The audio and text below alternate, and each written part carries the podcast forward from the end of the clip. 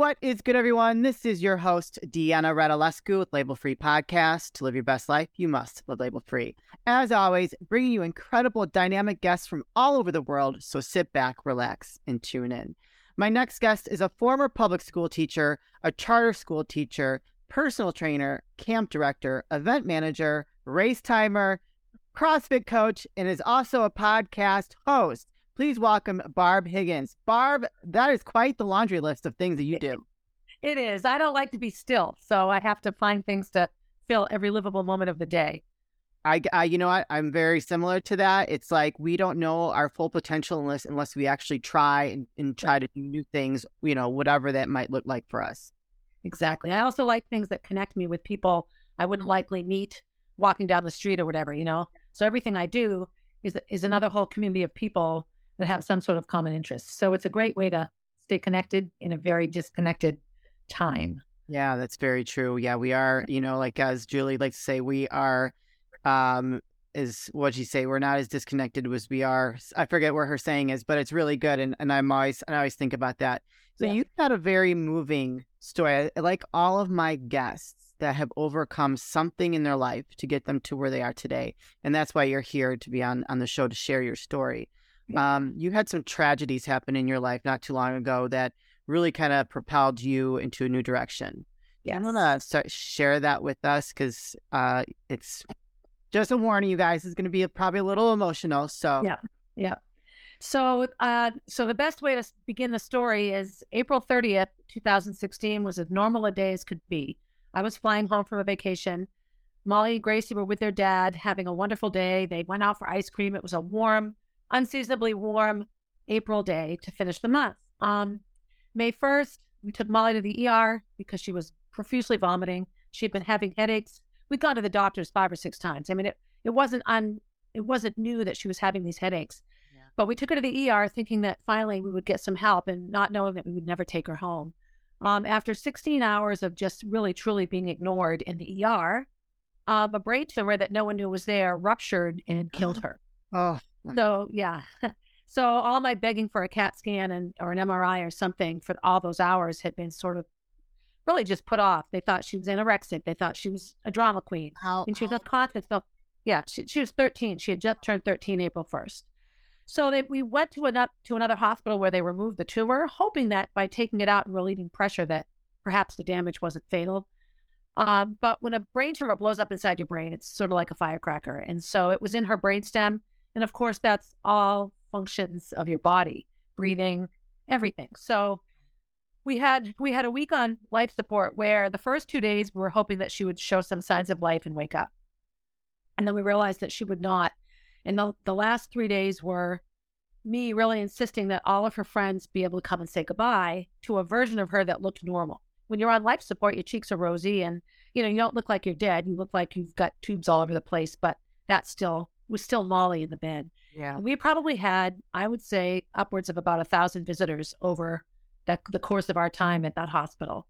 Friends, teachers, dance instructors, people that she was in theater with, relatives, family it was it was such an amazing way for people to say goodbye to a little girl because you know otherwise they just sort of disappear yeah um and then and then when you know we had to remove her from life support and that's certainly a, a process that the no mother or father or anybody should have to go through with a child it's just so wrong just sort of fundamentally speaking having said all of that in my years now as a mother with a with a dead child um I'm really lucky. I was with Molly. I was with Molly when our tumor blew up and we didn't know it was in there. And I was with Molly when we unplugged her. So she was never a child dying by herself or afraid. You know, she was always I, in the grief world. I'm I'm a lucky one, um, if that makes any sense at all. Um, and I have to say, the two years after Molly's death were almost invisible. I can't even remember now. I became very, very heavy drug user and alcohol user. Um, I was on every prescription known to to I would say no demand, but really a lot of these prescriptions are over over prescribed to women. But I was on everything that you could take to not not die and not feel, yeah. sleep and wake up and just all of it. You name it, I was on it. And our life just stopped. It was just, you know, life as we knew it stopped. Uh, we have a, an amazing community. So we Molly's funeral was a 1,300 seat theater full, and it was all of her friends performing and giving tribute and stuff to her. So the time goes along, and you know, and after a while, we, we had a lawsuit with the hospital that was incredibly taxing. Um, they like to paint the mother as poorly as possible. So if there's a jury, they don't want to give that horrible lady money. You know, it's all about. It was a very very interesting um, journey. Um, so that that brought us to about two years post death, and and around that time, actually on and off during those two years, I kept having this odd dream that I should have a child. And of course, I just assumed I'm, you know, I'm grief stricken. I'm not right. Of course, I'm having these dreams, but the dreams were persistent. And as we as we sort of, you know, started to rebuild and put our lives together and learn how to live without Molly, the dreams really, really did not abate. Um, so I went and did all this testing, sort of on my own. I went to my physician. I went to my local OB. So this was all in 2017, 2018. I, you know, you have to have all this testing done, mammograms and colonoscopies and everything. So I got a clean bill of health to go for it, but we had no money. We were, you know, settling the lawsuit and everything still. Um, and when all of that done, when we finally settled the lawsuit, like not two weeks later, I had the dream again. And so I said to Kenny, my partner, all right, the dream is back. Let's go see if we can do this. In the process of trying to have this child, I had to go off all that medicine. So let me just say, we as a as a nation like to judge drug users who struggle to get clean. August to December of 2018 was the most difficult time in my life. And think about the fact that I've lost a child. Getting off all that medicine was way harder. It was it was unbelievably difficult. I have such admiration now for people that have done this for years and get clean somehow. Yeah. So in that in that process, I have a mouth condition called trigeminal neuralgia, and I take seizure med for, meds for that. And when I went off of those, because you can't take those either, yeah. the pain in my face was so excruciating that I realized I wouldn't be able to have a baby. So I found a, an amazing neurosurgeon in New York City named Emad Eskandar. And I wrote to him and he said, I would love to operate on you and fix your mouth. I told him my whole story. So he said, go get this MRI. And so I have this, you know, MRI, like, you know, a long MRI, lots and lots of imaging. And I come home and I'm, you know, hoping, oh, I hope that whatever's wrong with my brain can be fixed by this neurosurgeon and my phone rings from my local neurology doctor. And I'm like, well, that's odd. I only had the MRI an hour ago. Yeah. And they tell me I have three brain tumors in my head.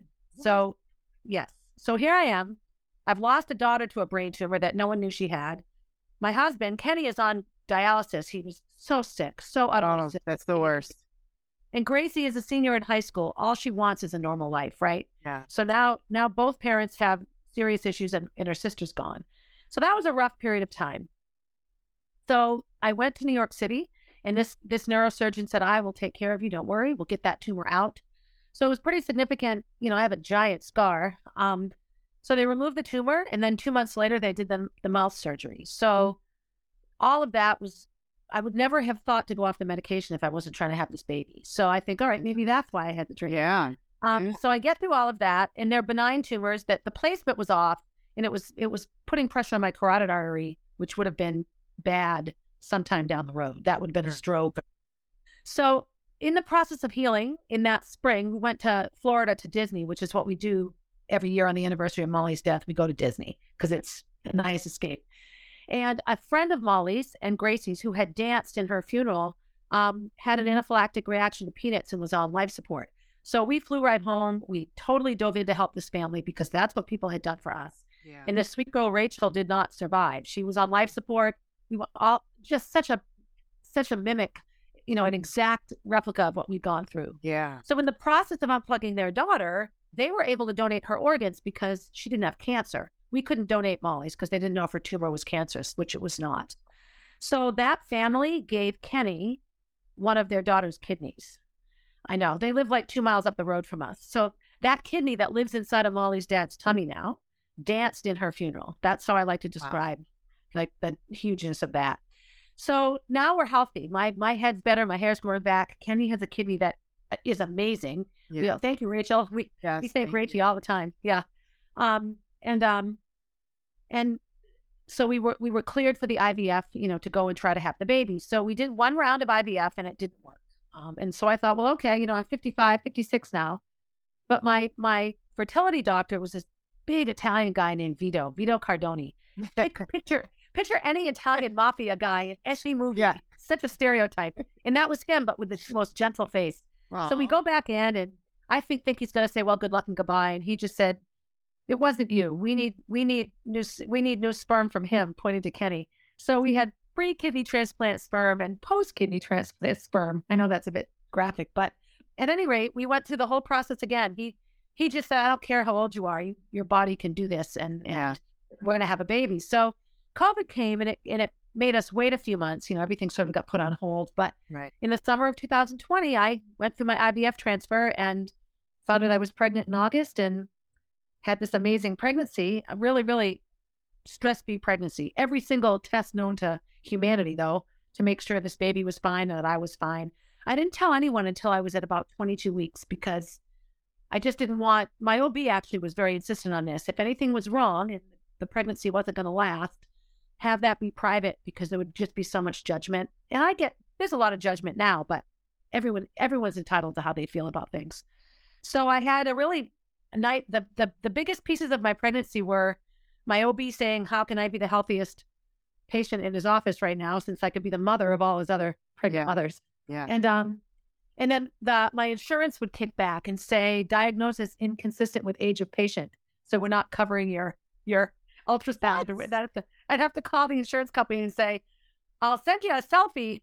I'm pregnant. Yeah, It was really funny. The, the computer just kicked it back. It they covered everything, but Yeah. it would initially deny the treatment because I'm too old Yeah. you know, to be actually. Yeah, it was funny.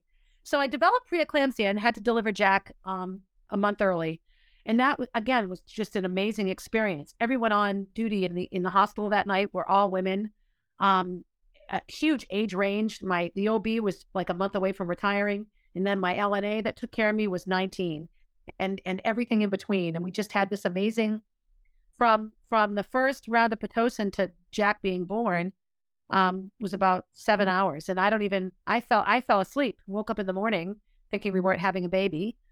Ordered breakfast. I'm eating breakfast. It was March twentieth Yeah. of 2021, and so the, the doctor comes in. How are you? I'm like, I'm fine. Why are we not having a baby? And she's like, Oh, you went into labor at about three in the morning. Like, oh, Wow. well, all right then. So they broke my water, and of course that makes everything happen. But from the breaking of water until Jack coming out was about 90 minutes. Um, and he's the one push wonder. They're like, all right, I think we're ready to push. I'm like, okay. I just gave a good old CrossFit push, I call it. And he came out. one push, and out came this teeny tiny little slithery mass of humanity. Um, Wow. and so yeah, and so that was that. And so, you know, he's he's I have to say, I just feel sometimes he's the vessel for all the love that we missed from Molly in the last six years. I just think he just brings such light and happiness into our family. Mean, he's a pain in the neck and he's a lot of work and I don't sleep Yeah. much. Yeah. But I'm a menopausal woman. I don't sleep much anyway. Now I now I just have company. I have this cute little baby next to me, so life is good. Wow. So many incredible like lessons there Yes. or insights or blessings. I don't know what you want to call it within that story. Just Yeah. incredible. I mean, I don't even know where to start. So my late husband, he had I administered dialysis at home, so I know yes. how taxing that can be on your life just normally, like Yes. without having anything else going on. So um I'm so happy to hear he got a living donor and that he's Yeah. doing well because I know what that's like. Yeah. Yeah. Very Yeah. Yeah, no, it was it was amazing. Well, Rachel passed away. Rachel didn't survive. right. I know. Right. Okay. Yeah. Yeah, right. Right. No, no, I know, but I'm just saying, like, from a Yes. Yes. got all this other stuff going on, all these Yes. issues, and your your husband's on on dialysis. I don't know if he did a hemo, hemo or peritoneal. I just know that my late husband, when he was going through dialysis, he was just a shell of a person. He couldn't do Yes. That was Kenny. Initially, it made him feel better. right. He went Yep. for he has the he got it in his arm, um, and he went to a dialysis center and he met some amazing people there. But after a while, the dialysis it's necessary to keep you alive. yeah, But he would come home and sleep and sleep and vomit, for like and then have about twelve good hours, and you have to go back and do it all over again. Yeah. Yeah. Yeah. yeah. So that's the other little neat part of the story um so before i had gracie um kenny and i had a baby boy who only lived to about 25 weeks in my belly and he had a really significant heart defect. Oh my. and since so we had to induce labor and deliver him. And um so i i donated his body to children's hospital of philadelphia. They have an amazing neonatal um, cardiac unit there. And you know i it was hard to do but i just felt like this is a horrible experience. I thought that was bad you know? Yeah. um, and then, um, so we got some letters back that they were able to look at his heart and they could recreate it on like a 3D printer. And, and, and because of his, us donating his heart, they've developed techniques that can allow those children to live. Oh, he, wow. Jack would have, I'm not Jack, baby Gordy would have not survived. Could have lived in my belly because it's all liquid in there, you know, you're Right. not breathing. But um, so that was incredibly helpful, you know, three or four years after his death to know that he was saving other babies. So in my process of making sure Jack is healthy, I had to have a fetal echocardiogram. So I had to go to the same hospital I went to, you know, 24 years ago when when baby Gordy was in my belly. So we're talking, you know, they're doing the ultrasound and it's the same hospital affiliate that Molly was on life support. So I have a tattoo and they said, Oh, we know Molly, you know, and and I guess Molly's death was pretty profound at the hospital. And they use they use what happened to her as an example of how not to treat patients that Yeah. you know you listen and all this. Um but then the cardiologist came in to go over the echo with me. And she said, So I don't usually work pediatrics anymore. I spent a lot of years in pediatrics, but tell me about this baby that you lost. Because I had mentioned it to the tech. Um, and sure enough, this woman, who was my cardiologist looking at Jack in my belly, Yeah. performed the autopsy 23 years ago on Wow. that little baby of mine. Yeah. Holy cow. You're Right. a walking miracle wonder. Yeah. Not the, the whole story is ridiculous. Yeah. Yeah. It- it's, it's, Kenny and I couldn't speak for the, but we drove home in just complete silence. Like, how can this be? She remembered, she remembered, she remembered the, how mad, how the magnitude of the defect and what it's like to see that in real life as opposed to in a report or on a, on a Yeah. screen, you know, and all that kind of, yeah. So, yeah. so what are what are some key takeaways from for you when you look back at your whole story and like where you are today having a young infant and after experiencing all of that loss? So I, I guess my biggest takeaway is that no matter what people try to say to one another, there isn't one way to navigate any journey. Yeah. That that that the way that you navigate your journey is utterly up to you and your internal compass and all of the things that that speak to you inside. So should every woman that's lost a baby and they're in their fifties have another baby? Well, heck no. But for whatever reason, this was my journey and my path. And what I have found is the people that were a part of it Yeah. listened to me and were respectful. I, I find that oftentimes women in, in the medical field are treated as, you know, hysterical crybabies. And, and Molly was treated so badly. And and so the other piece I give to women, you know, I, I hear from a lot of women going through IVF, and as inspiring as my story is, a lot of those women are frustrated. You know, like I'm 25 and can't get pregnant. How come you can? You know, like Yeah. uh, it, the emotion around creating a, a baby. Um, but they, I also know that why it worked for me was I had a physician that was committed to me. He he he was able to look at me as a human being and look at my body as what it was and put my age over there on the table and not and not let that drive him. Um, it was so my yeah, I guess my biggest takeaway. I had every reason to just stay crazy forever or crawl up in a ball and do nothing. You Yeah. know, for sure. mother yeah and then the a turning point for me after the lawsuit was settled was like all right she really is never coming back so what are you going to do barbara are you just going to be a drunk your whole life or are you going to get up off the floor and and and try to do something meaningful and so so now you know the starting the podcast that i do and and the blog it's all around sharing the ugly unspeakable parts of life um Yeah. because we, we're told not to say these things you know I, we- we're you know little girls are sweet and nice and and they behave and they they're modest and you know we we have to all behave a certain way at least my generation that's how i was raised. I always wanted to be a boy because boys got to get in trouble because it was expected of that you know like you know. So so you know it's so in my journey and in my commitment to finding meaning in molly's death um i really want to be a voice for women that have been told to be quiet I love know. that. yeah What's the name of your podcast? It's called A Thousand Tiny Steps. Um, and that comes from, I was a health, a high school health teacher, which is a blast. And we would, we, we did a lesson on, on bad decisions or how, how tragic things happen around, it was like relationships and drug use and alcohol and all Yeah. those things. We try to, and I just said, you know, people don't wake up in the morning and think, I'm going to get drunk today and run over a child with my car. Yeah, that's what it But people get drunk and run over kids all the time. It Yeah. happens. Yeah. So when did that when did that actually begin? What was the journey that brought that driver to that alcohol, to that car, to that child on that day? Yeah. You know, and you can you trace it back. And so it was a lesson, it was sort of a lesson for them. So in, in really trying to manage Molly's death and and deal with the fact that I wow, it worked and here's a live human that I Yeah. brought here. Like, oh no, you know, what have I done? Not that not Yeah. what have I done what it was a mistake, but the magnitude of creating life and bringing it here. I mean, Yeah. that's not small. So I thought, you know what? I need to retrace my thousand tiny steps in a, in a bunch of different areas. I really need to look at my life. And so, so far, the podcast has just been me, you know, telling stories of my life. And I've had a crazy life, you know, just, Yeah, I'd say.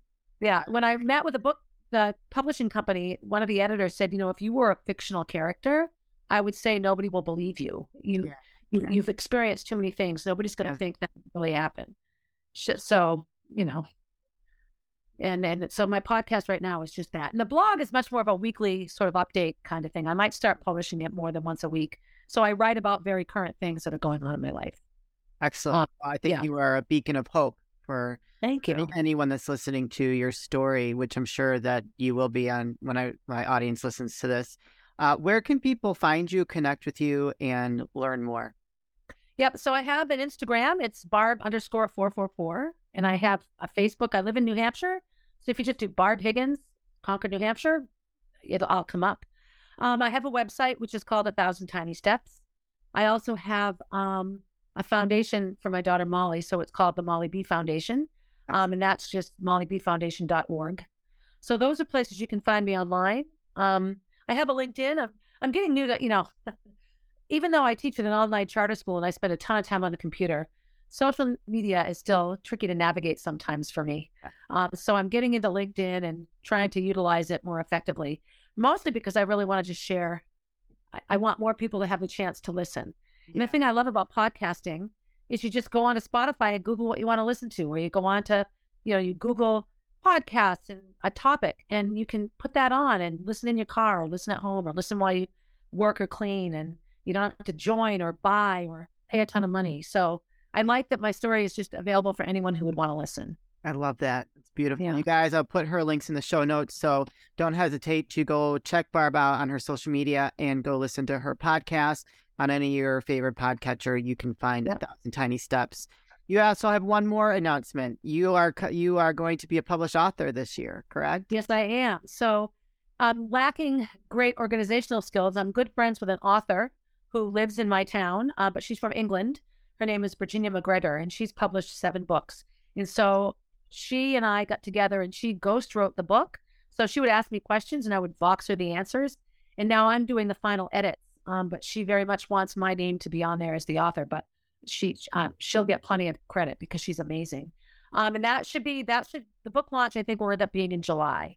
Awesome. Um, So, and I, I don't, I don't have, a, I've not finalized a title yet, but all of those things will be announced on all my platforms. all our stuff, all the things. all my stuff.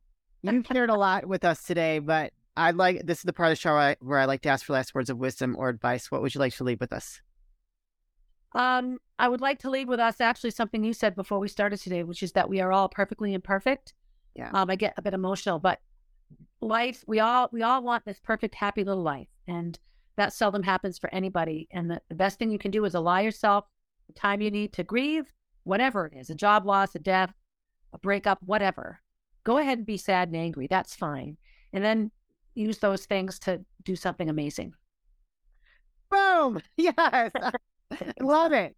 On that note, Barb, thank you so much. There is many lessons and and lots of hope and just inspiration within your story. And Thank uh, I I'm sure that whoever's listening to this is going to be incredibly touched and share share what you've been through with somebody else because no, that's that that's a lot. Yeah.